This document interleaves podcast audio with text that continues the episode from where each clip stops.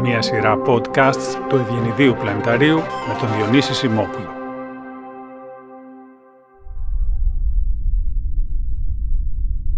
Είμαστε αστρόσκονοι.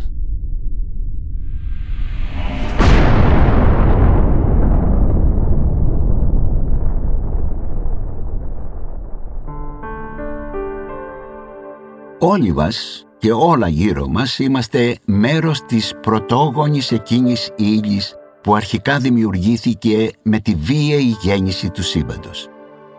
Η ύλη που αποτελεί τα σώματά μας κάηκε κατά κάποιο τρόπο και ανασχηματίστηκε στην καρδιά γιγάντιων κόκκινων άστρων.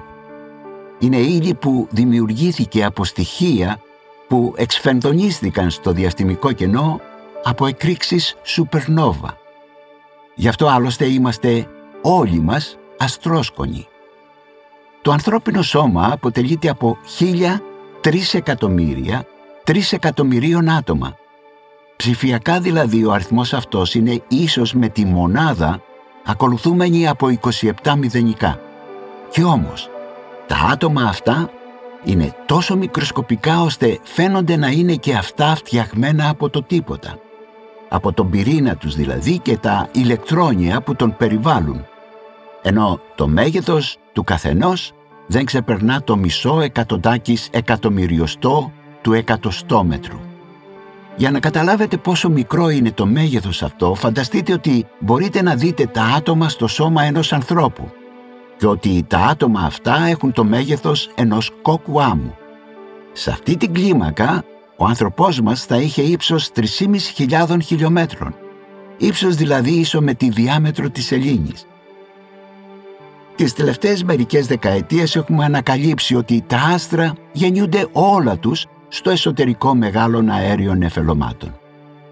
Τα νεφελώματα αυτά εντοπίζουν τις τοποθεσίες όπου βρίσκονται τα λίκνα των άστρων, οι τοποθεσίες δηλαδή της γέννησής τους. Κάτω από ορισμένες συνθήκες, ένα τέτοιο νεφέλωμα με διάμετρο πολλών ετών φωτός διασπάται με αποτέλεσμα μία ή περισσότερες από τις περιοχές αυτές να αρχίσουν μια αναργή αλλά σταθερή συστολή κάτω από τη δύναμη της βαρύτητας των υλικών από τα οποία αποτελείται. Μετά την πάροδο μερικών εκατομμυρίων ετών, η θερμοκρασία στο κέντρο φτάνει τους 10 με 15 περίπου εκατομμύρια βαθμούς και τα άτομα στην καρδιά των άστρων αυτών κινούνται με τόση ταχύτητα, ώστε όταν συγκρούονται, συγχωνεύονται μεταξύ τους και έτσι το υδρογόνο αρχίζει να μετατρέπεται στο επόμενο χημικό στοιχείο, στο ήλιο. Το τι συμβαίνει εκεί μέσα είναι το εξής. Έχουμε την πίεση από την βαρύτητα των υλικών που βρίσκονται στα εξωτερικά στρώματα, μία πίεση δηλαδή προς το κέντρο, αλλά συγχρόνως υπάρχει και μία πίεση από το κέντρο προς τα έξω, που είναι απλούστατα η πίεση της ενέργειας η οποία δημιουργείται στο κέντρο του άστρου.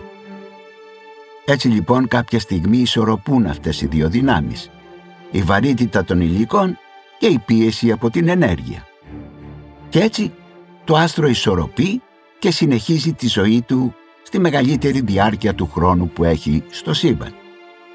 Και αυτή η περίοδος ονομάζεται στη γλώσσα των αστρονόμων κύρια ακολουθία.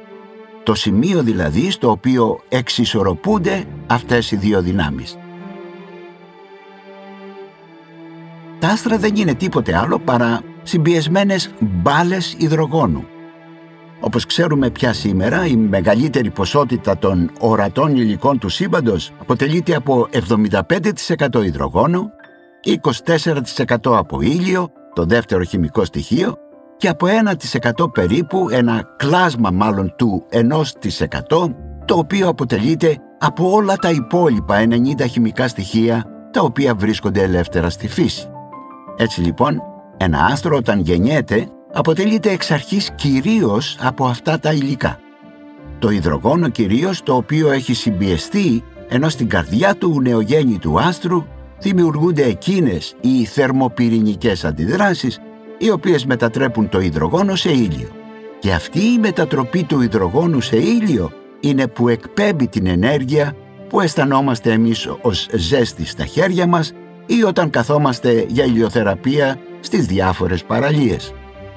άστρα σαν τον ήλιο μας σχηματίζουν αυτά που ονομάζουμε ανοιχτά άστρικα σμήνη, τα οποία αποτελούνται από εκατοντάδες ή ακόμη και από χιλιάδες άστρα. Στο παρελθόν όμως τα νεφελώματα ήταν πολύ πιο πυκνά, είχαν περισσότερα υλικά και δημιουργούσαν όχι απλώς εκατοντάδες ή χιλιάδες άστρα, αλλά σμήνη άστρων τεραστίων διαστάσεων, σφαιρωτά δηλαδή σμήνη όπως λέγονται, γιατί σε μια περιοχή πάρα πολύ μικρή σχηματίζονταν κυριολεκτικά εκατοντάδες χιλιάδες άστρα συγχρόνως. Κάποια στιγμή όμως και τα άστρα θα πεθάνουν και ανάλογα με την ποσότητα των υλικών που έχει ένα άστρο τη στιγμή της γέννησής του, έχει ήδη δρομολογηθεί και η εξέλιξή του. Ένας άνθρωπος γεννιέται και ποτέ κανείς δεν ξέρει, τουλάχιστον προς το παρόν, πότε θα πεθάνει. Στην περίπτωση όμως των άστρων, γνωρίζουμε ότι το μέλλον κάθε άστρου αποφασίζεται βασικά τη στιγμή της γέννησής του. Αφού αυτό που παίζει πρωτεύοντα ρόλο είναι η αρχική του μάζα. Το πρώτο τελευταίο κεφάλαιο της ζωής για κάθε άστρο που ζει στο σύμπαν είναι το στάδιο του κόκκινου γίγαντα. Σε αυτό το στάδιο ένα άστρο βρίσκεται στον προθάλαμο του θανάτου του. Άστρα τα οποία έχουν υλικά σαν του ήλιου μας δεν είναι μεγάλα άστρα, είναι αυτά που ονομάζουμε κίτρινη νάνη. Είναι άστρα που στο τέλος της ζωής τους θα εκτοξεύσουν τα εξωτερικά τους στρώματα αφού θα έχουν αρχικά μετατραπεί σε κόκκινους γίγαντες. Σιγά σιγά τα εξωτερικά στρώματα που θα αποχωριστούν από ένα τέτοιο άστρο θα σχηματίσουν στα τέλη της ζωής τους αυτά που ονομάζουμε σήμερα πλανητικά νεφελώματα. Νεφελώματα δηλαδή τα οποία με τα παλιά τηλεσκόπια του 17ου-18ου αιώνα οι αστρονόμοι της εποχής τα θεωρούσαν ότι έμοιαζαν με πλανήτες, χωρίς να είναι φυσικά πλανήτες. Έξω και το όνομα πλανητικό νεφέλωμα. Καμία σχέση δηλαδή με πλανήτες. Στο κέντρο δε, ο πυρήνας του άστρου που έχει αποκαλυφθεί έχει μετατραπεί σε αυτό που ονομάζουμε λευκός νάνος. Ένας λευκός νάνος αποτελείται από άνθρακα και οξυγόνο που είναι τα κατάλοιπα, η στάχτη αν θέλετε, των θερμοπυρηνικών αντιδράσεων του ηλίου. Αντικρίζουμε δηλαδή το πτώμα του αρχικού άστρου που έχει φτάσει πια στα τελευταία του. Παρόλο όμως που ο πυρήνας αυτός έχει πάψει να παράγει ενέργεια αφού οι θερμοπυρηνικές αντιδράσεις στο κέντρο του έχουν σταματήσει, εκπέμπει τεράστιες ποσότητες υπεριόδους ακτινοβολίας, ενώ η επιφανειακή του θερμοκρασία φτάνει τους 100.000 βαθμούς Κελσίου. Η μεγάλη όμως αυτή θερμοκρασία οφείλεται στην τρομακτική συμπίεση των υλικών του που έχουν περιοριστεί σε μια σφαίρα στο μέγεθος της γης μας, που ακτινοβολεί όμως ένα έντονο γαλαζόλευκο φως από μια επιφάνεια 16.000 φορές μικρότερη από την αρχική του. Η πυκνότητα όμως της μάζας ενός άσπρου νάνου είναι τεράστια.